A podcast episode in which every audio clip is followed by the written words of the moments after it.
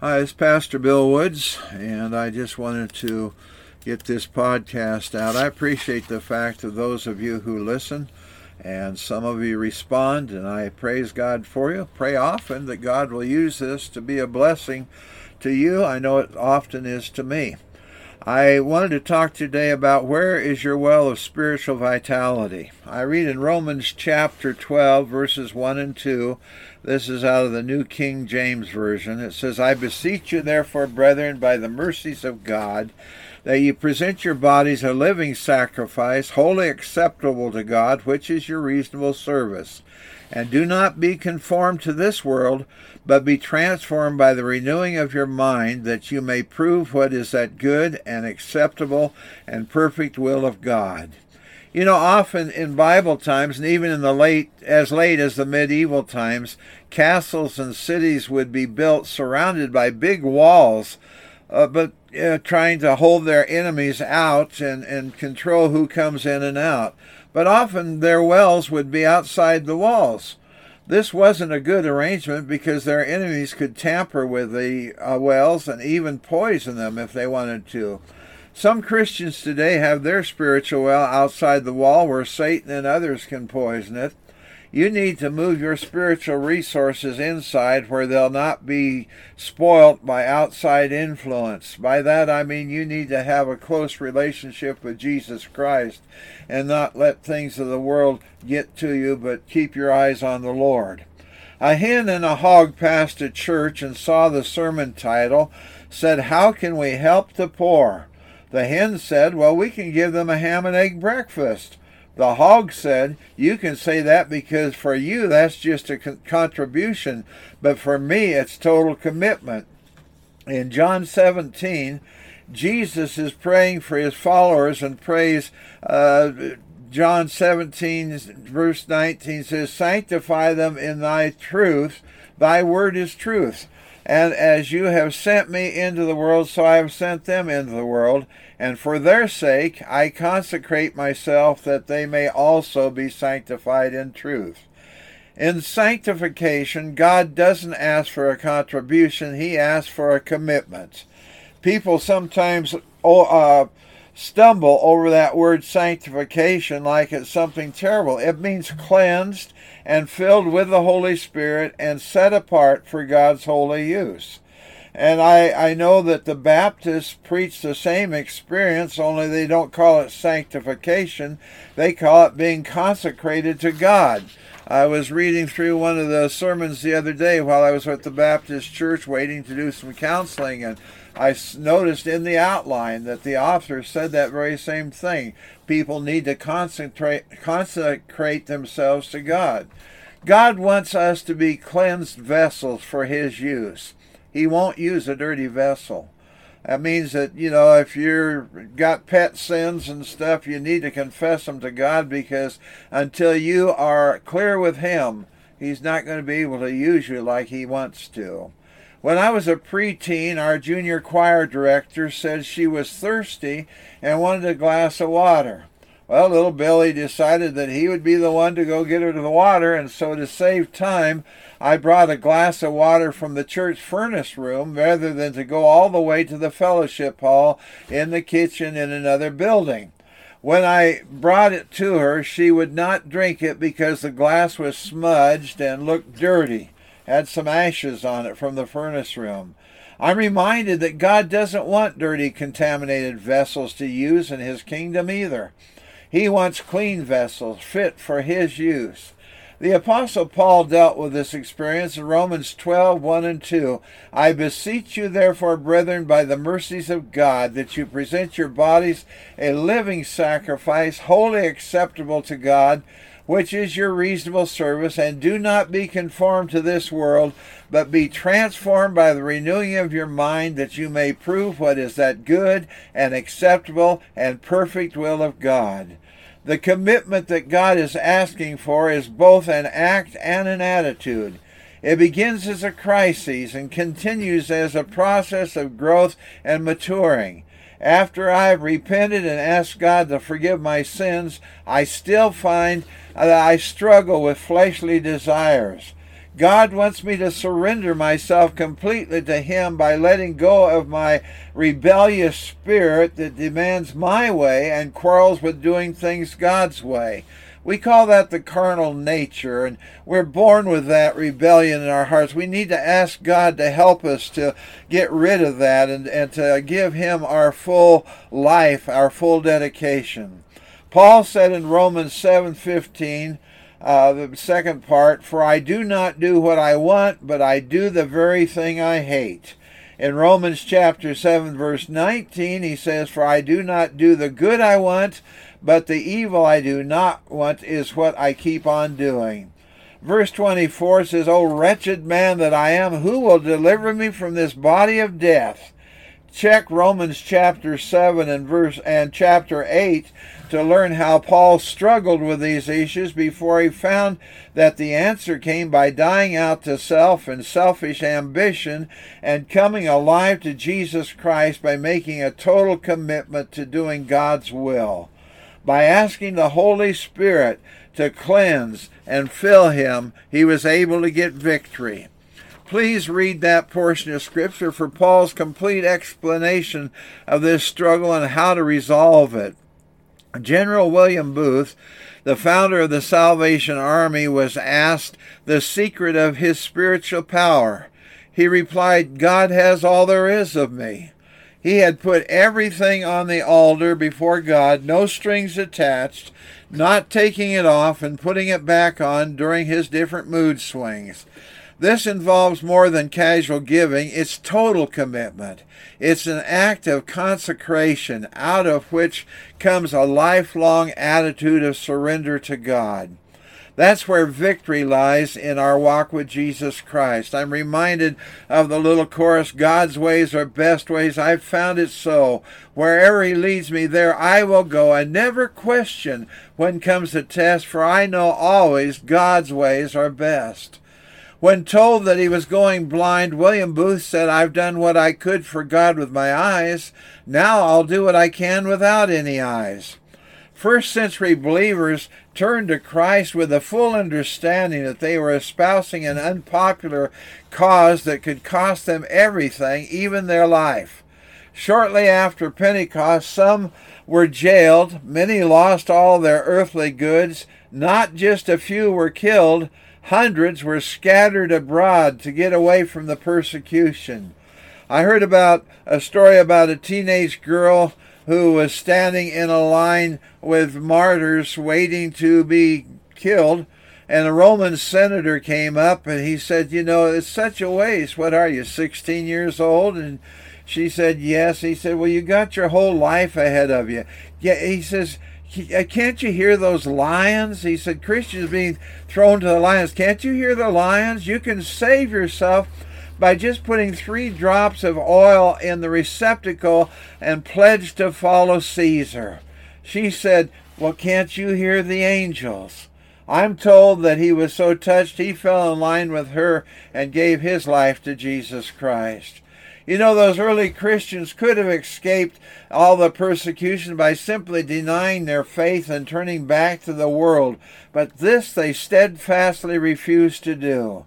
Many died martyrs' deaths, but they entered into heaven victoriously and found whatever they had to face to get there was more than worth it uh, in order to be able to be in heaven and be with Christ.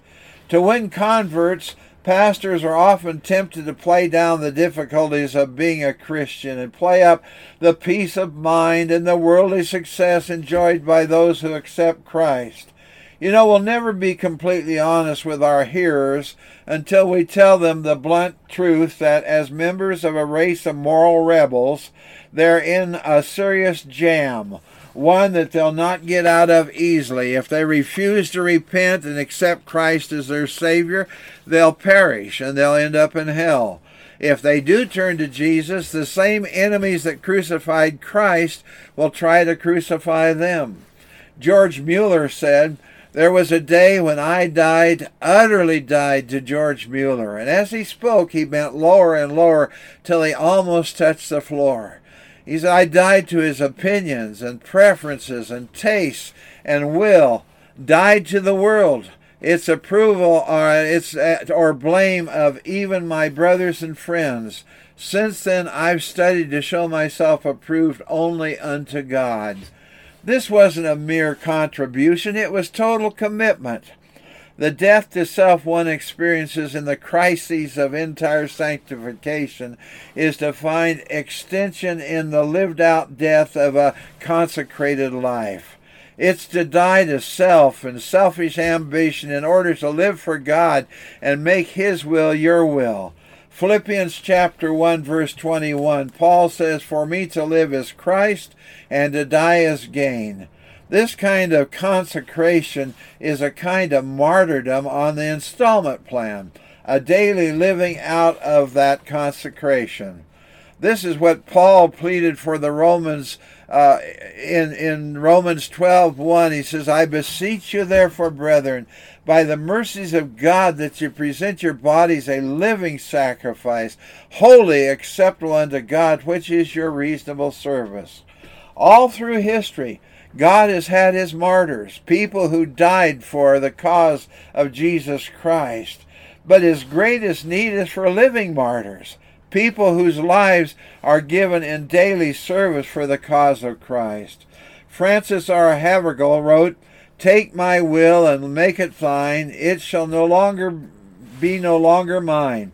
Take my heart, it is thine own, it shall be thy royal throne. Take my love, my God, I pour, as at thy feet thy treasure store. Take myself, and I will be ever only all for thee. That's the key to holy life total surrender. Most people can't go for that far. A wealthy man and his son loved to collect rare works of art. They had everything in their collection, from Picasso to Raphael. They would often sit together and admire the great works of art. When the Vietnam conflict broke out, the son went to war. He was very courageous and he died in battle while rescuing another soldier. The father was notified and grieved deeply for his only son. About a month later, just before Christmas, there was a knock at the door. A young man stood at the door with a large package in his hands. He said, Sir, you don't know me, but I'm the soldier your son gave his life to save. He saved many lives that day, and he was carrying me to safety when a bullet struck him in the heart and he died instantly. He often talked about you and, and your love for art. The young man held out his package. I know this isn't much. I'm not really a great artist, but I think your son would have wanted you to have this. The father opened the package. It was a portrait of his son painted by this young soldier. He stared in awe at how the soldier had captured the personality of his son in the painting. The father was so drawn to the eyes that his own eyes welled up with tears. He thanked the young man and offered to pay him for the picture. Oh, no, sir. I could never repay what your son did for me. It's a gift. The father hung the portrait over his mantel, and every time visitors came, he took them to see this portrait of his son before he'd show them any of the other great works that he had collected. The man died a few months later. There was to be a great auction of his paintings. Many influential people gathered, excited to see the great paintings and have an opportunity to purchase one for their collection the painting of the sunset on the platform, uh, the auctioneer pounded his gavel. We'll start the bidding with this picture of the man's son. Who, who will bid for this picture? There was silence. Then a voice in the back of the room shouted, We want to see the famous painting. Skip this one. But the auctioneer persisted. Will someone bid for this painting? Who will start the building, bidding? A hundred? $200? Another voice shouted angrily, We didn't come to see this painting. We came to see the Van Goghs and Rembrandts. Get on with the real bids. Still the auctioneer continued, The son, the man's son. Who will take the son? Finally, a voice came from the very back of the room. It was the long-time gardener of the man and his son. He said, I'll give $10 for the painting. Well, being a poor man, it was all he could afford. We have $10, the auctioneer said. Who will bid 20?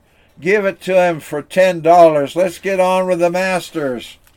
$10 is a bid. Won't someone bid 20? The crowd was getting angry. They didn't want the picture of the son. They wanted the more worthy investments for their collections. The auctioneer pounded the gavel. Going once, going twice, sold for ten dollars. A man sitting on the second row shouted, Now let's get on with the collection. The auctioneer laid down his gavel. I'm sorry, the auction's over. Well, what about the paintings? I'm sorry. When I was called to conduct this auction, I was told of a secret stipulation in the will. I wasn't allowed to reveal the stipulation until now. Only the painting of the son would be auctioned. Whoever bought that painting would inherit the entire estate, including the paintings. The man who took the son gets everything. What a picture this is of our relationship to Jesus Christ. What a picture of sanctification, total surrender to God. When we give up everything for God, we inherit everything. We become joint heirs with Jesus Christ in the kingdom of God. What a tremendous thing. I can give up everything I can't hang on to, and I can gain everything that I can never lose. Those who hang on to the world will lose everything as long as I'm walking with Jesus Christ, being obedient to Jesus Christ, doing His will, I will have eternal life. I need to make sure, though, that my eyes are on the, the cross and upon Christ because as a free moral agent, I still can make choice, but I want to choose to walk with Jesus Christ and inherit the kingdom of God.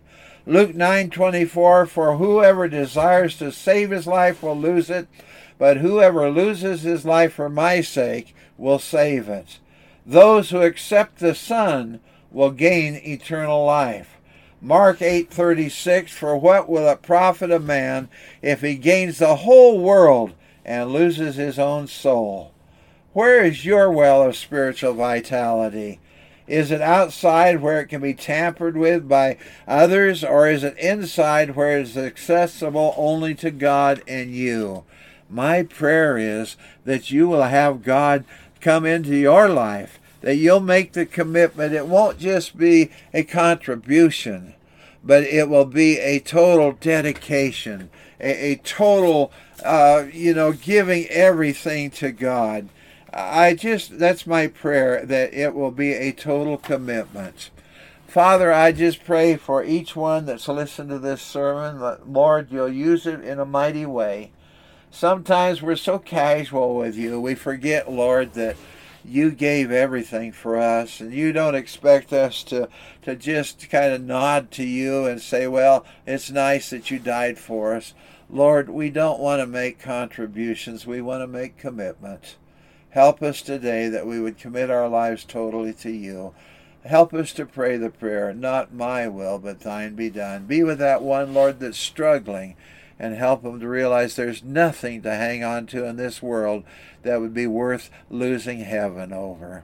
Father, I do ask for your help in every situation of every person that's out here listening to this today that each one of us might be drawn close to you and learn to love you more. In Jesus' precious name, amen. All right, I would invite you, if you want to get in contact with me, I would invite you to, you know, use the mail. Write to me as Box 4031, Sun Valley, Arizona 86029. You can also call me at 623 845 2741 if you wanted to text me at that number, I would get the text. If you wanted to do an email, it's lowercase r e v w m w w o o d s at gmail.com. If you'd like to hear me in person and you happen to be around the Holbrook area, I am now preaching each Sunday, each Sunday morning and Sunday night. I have a Bible study at Holbrook First Baptist Church and I would invite you to come. Sunday school's at 9:45. morning worship's 11 o'clock. It's a very friendly group, and we would welcome you to come and be a part of the kingdom of God here. God bless you. I'll talk to you later. I am praying that you will be able to find the key to success in your Christian walk, which is total commitment to Jesus Christ.